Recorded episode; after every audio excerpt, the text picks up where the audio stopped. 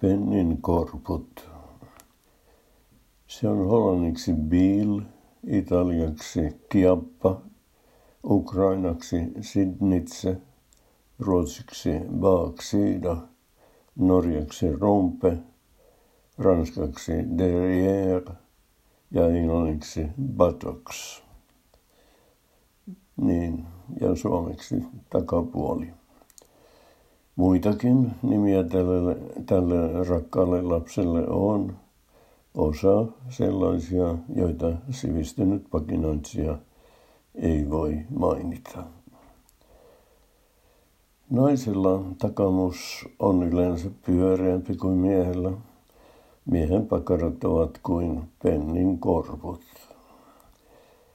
Naisten pepuissa on vaihtelua. Peppumalleja on tiettävästi viisi. Ne ovat neljä, V-muoto, A-muoto, pyöreä ja ylösalaisin oleva sydän. Nykyään ideaalipeppu on pieni, pyörähkä ja kiinteä. Tästä pääsemmekin ilman aasin siltoja pääministeri Marinin peppuun, josta Seiska julkaisi äskettäin paljon kohua herättäneen salakuvan. Lehti kertoo Marinin kireiden legginsien syöpyneen kuvan ottaneen paparatsin verkkokalvoille. Suosittelen, että kyseinen kuvaaja kääntää seuraavaksi katseensa meihin miehiin ja kuvaa meidän takalistojamme. Tasa-arvon nimissä on oikein ja kohtuullista, että kun pääministerin Peppo on nyt salakuvattu, niin muille valtioneuvoston jäsenille tehdään samoin. Paparazin verkkokalvoja käy kyllä sääniksi. Tai taisivat olla sen jälkeen aivan mennyttä kalua. En malta olla palaamatta Sanna Marinin Peppuun tai oikeastaan sen salakuvaan. Tutkijat ovat pitäneet sitä seksistisenä ja koko tapauksen on katsottu olevan yksityisen, yksityisyyden häirintää.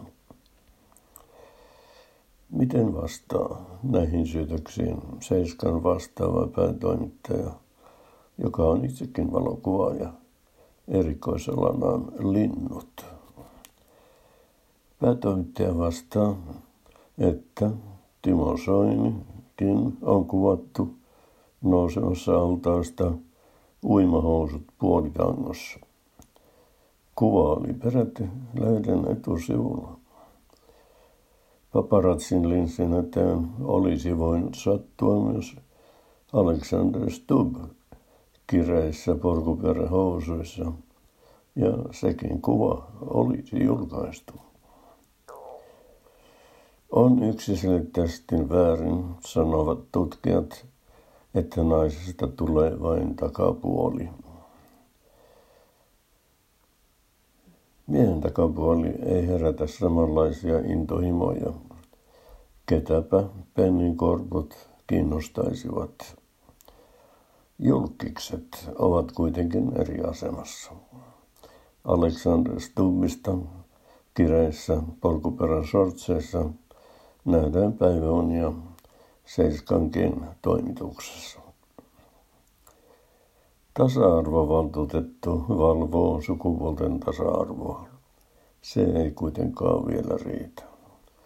Seiskalaisen esimerkki osoittaa, että tarvitaan vielä toinenkin valtuutettu valvomaan takapuolten tasa-arvoa.